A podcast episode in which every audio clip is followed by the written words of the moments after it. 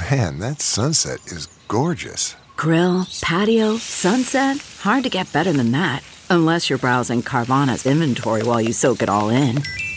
Oh, burger time. So sit back, get comfortable. Carvana's got thousands of cars under twenty thousand dollars just waiting for you. I could stay here forever. Carvana, where car buying meets comfort meets convenience. Download the app or visit Carvana dot com today.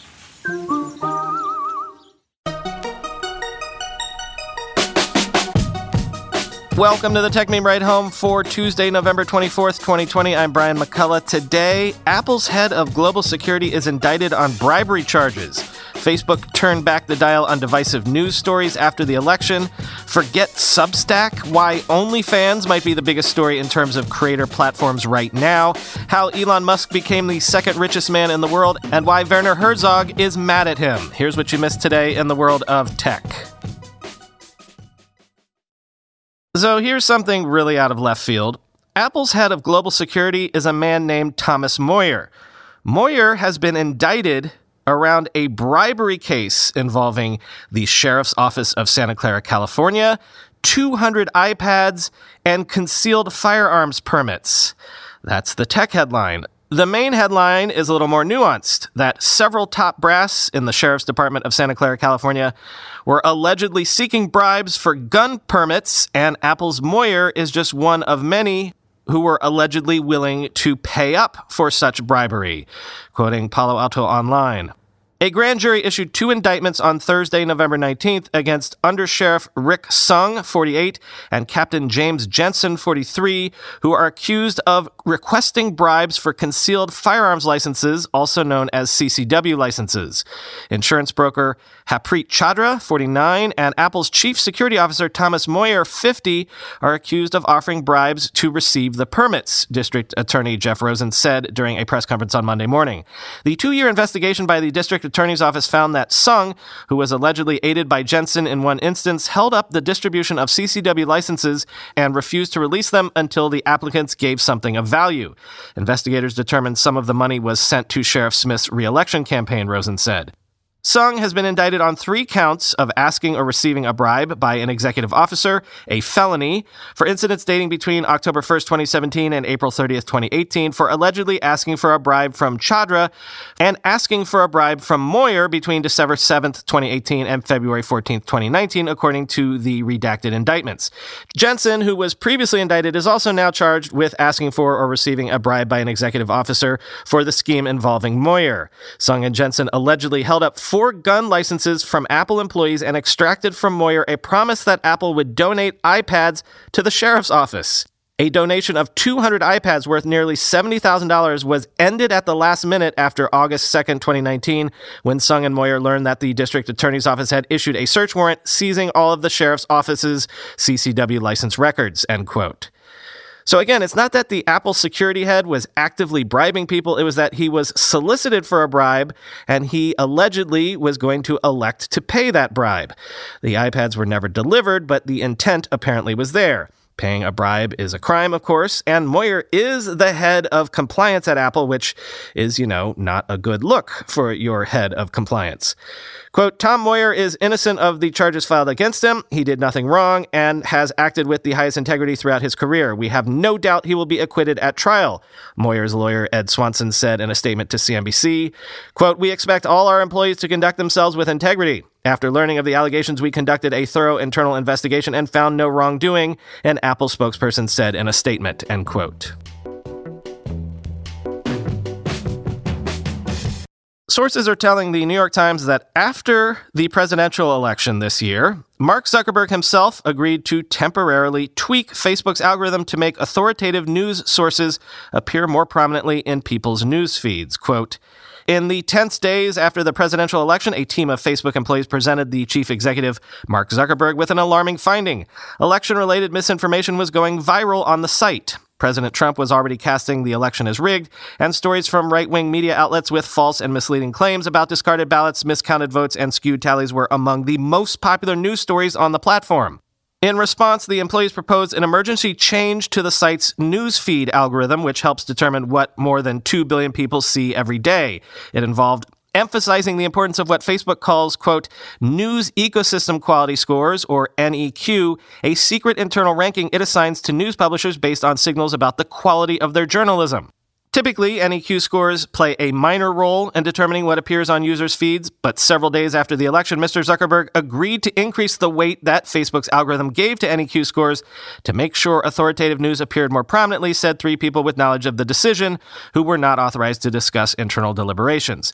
The change was part of the break glass plans Facebook had spent months developing for the aftermath of a contested election.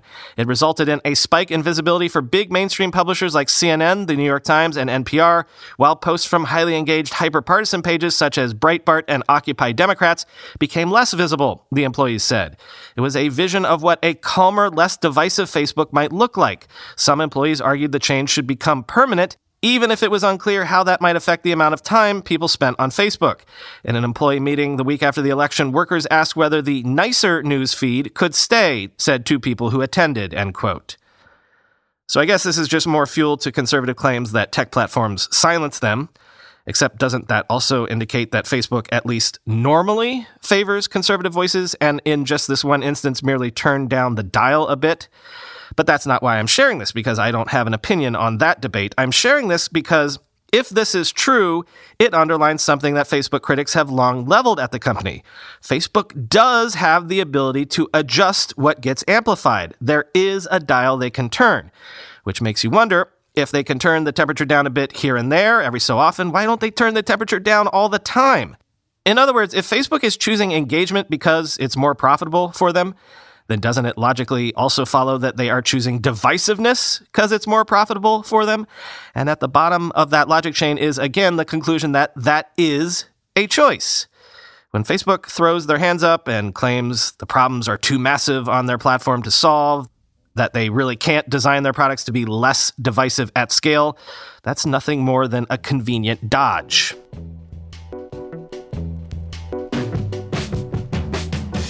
The Information has a fascinating interview up with the founder of OnlyFans, that, shall we call it, adult social network slash Patreon sort of platform. The founder in question is British entrepreneur Tim Stokely. And given the numbers in this piece, the reason I'm sharing it is because I'm starting to wonder if OnlyFans is quietly the most successful creator platform out there right now. Consider the following data points. OnlyFans was founded only back in twenty sixteen, and in that time, it has paid out already two billion dollars to creators on its platform, which, considering OnlyFans' take is twenty percent, implies five hundred million dollars in cumulative net revenue in less than five years. Over one hundred creators have exceeded one million dollars in earnings on the platform. OnlyFans has apparently taken zero outside money and is probably already profitable. Very impressive.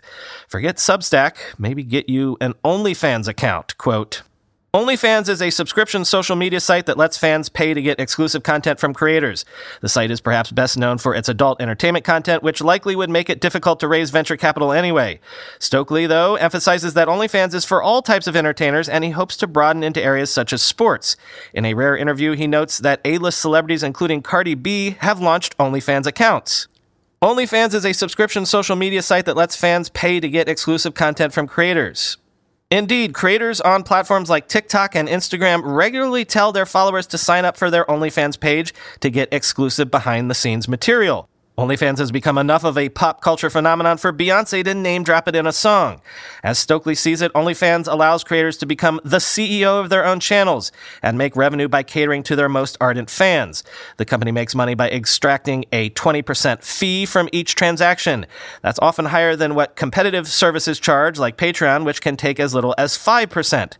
Stokely's background certainly doesn't match up with that of your typical Silicon Valley Ivy League dropout who launches a startup. Before launching OnlyFans, he created a website called Customs For You that let fans of adult entertainers request personal videos from them. OnlyFans came into prominence as a secure and reliable outlet in the often scuzzy world of online pornography where people can subscribe to get exclusive content from adult entertainers, end quote.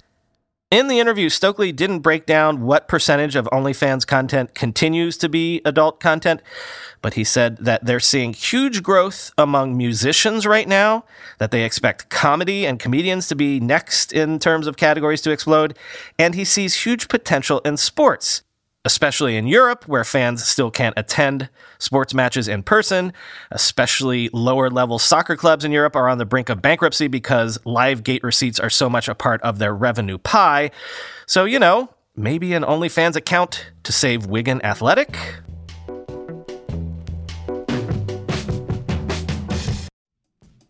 Let's be real for a minute. Most guys would wear a t-shirt every day of their lives if they could.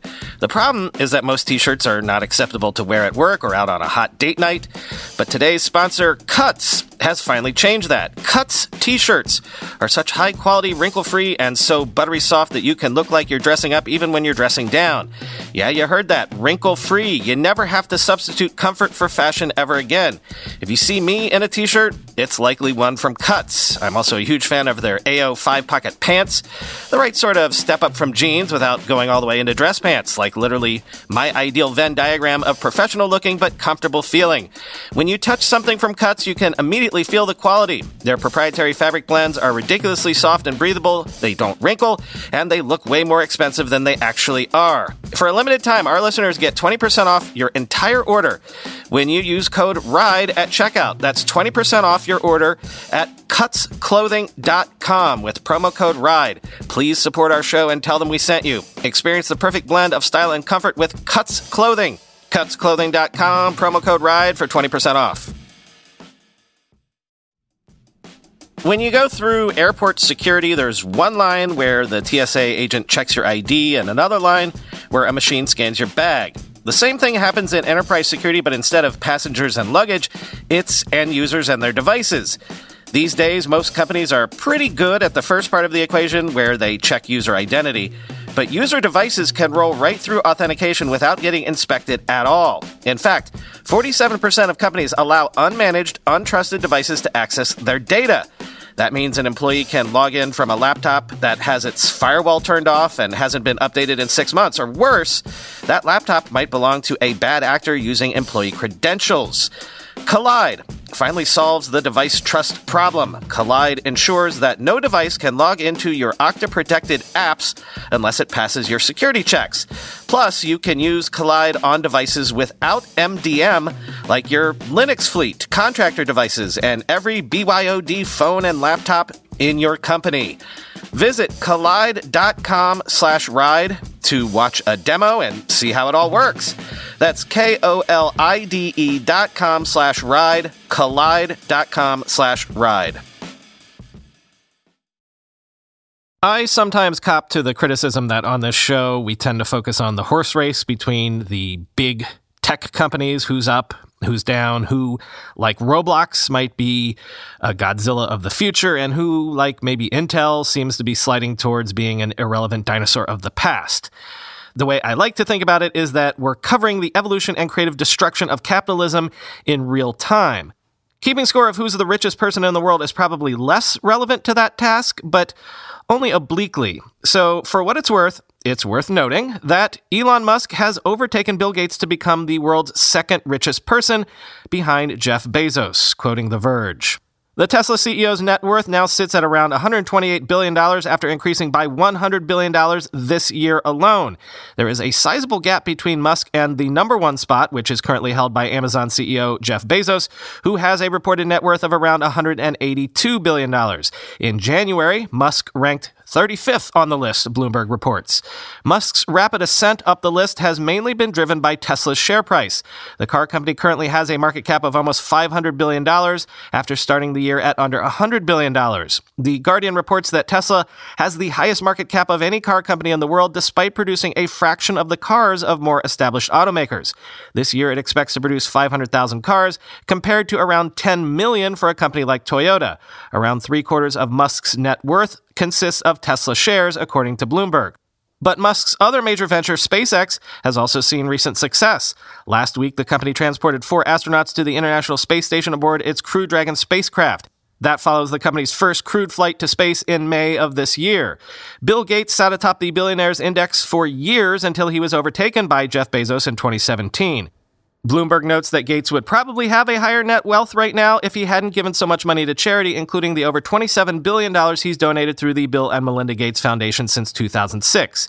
Gates and Musk have had some high-profile disagreements this year. In September, Musk said Gates had, quote, no clue about the viability of electric trucks after the Microsoft co-founder said that electric semi-trucks, along with electric cargo ships and passenger jets, will probably never be practical. Earlier this year, Gates told C N B C that Musk should avoid making big predictions about areas he's not familiar with after the Tesla C E O downplayed the risk of the covid nineteen pandemic. Musk overtook Facebook C E O Mark Zuckerberg last week when he became the third richest person on the billionaires index. Zuckerberg has since fallen to fifth in the rankings after he was overtaken by French businessman Bernard Arnault, end quote. But speaking of people having a beef with Elon Musk... Finally today, this is not really a tech story, but I can't resist when my worlds collide like this.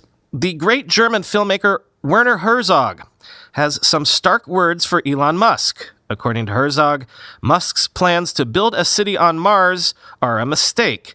Let me quote from Inverse dot com. SpaceX C E O Musk has a plan to send the first humans to Mars in the mid twenty twenties using the under-development Starship rocket. Once they get there, Musk wants to build out a self-sustaining million-strong city on Mars by twenty fifty. But famed film director Herzog tells Inverse there is a massive flaw in the latter half of Musk's plan. In a blistering criticism, Herzog describes the idea as an obscenity and says humans should not be like the locusts. Herzog is not opposed to going to Mars at all. In fact, the German filmmaker would love to go to Mars with a camera and scientists, but the long-term vision of a Mars city is a, quote, mistake. Herzog's main concern is that humanity should rather look to keep our planet habitable instead of trying to colonize another one. Quote, I think Elon Musk styles himself as some sort of a technological visionary, Herzog says, because he has to sell his electric cars. Wonderful that he does that. He has to sell his reusable rockets. Wonderful that he is doing it. But I disagree with him when he postulates and preaches about colonizing Mars, Herzog says. And I have to tell not only Elon Musk, but everyone. And so I say it as straightforward as it can be. It is an obscenity. The thought alone is an obscenity, end quote. Herzog compares Musk's utopian vision to that of communism and fascism. Herzog says the twentieth century was, in its entirety, a mistake, which brought the demise of great social utopias, like communism, as being the paradise on earth. No, it failed, Herzog says. Second failure, fascism. Alien master race will dominate and improve our planet and really improve humanity. Thank God both those gigantic utopias were brought to an end, end quote. The same will happen to Musk's Mars city, Herzog predicts. Our century very quickly will bring to an end a technological utopia like colonizing Mars. We will end this utopia very, very quickly within this century, end quote.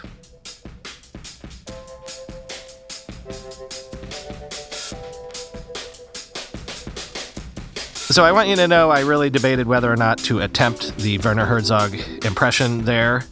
If you're disappointed by it, I guess just re-listen to that segment imagining Paul F. Tompkins's canonical Herzog impression instead of mine.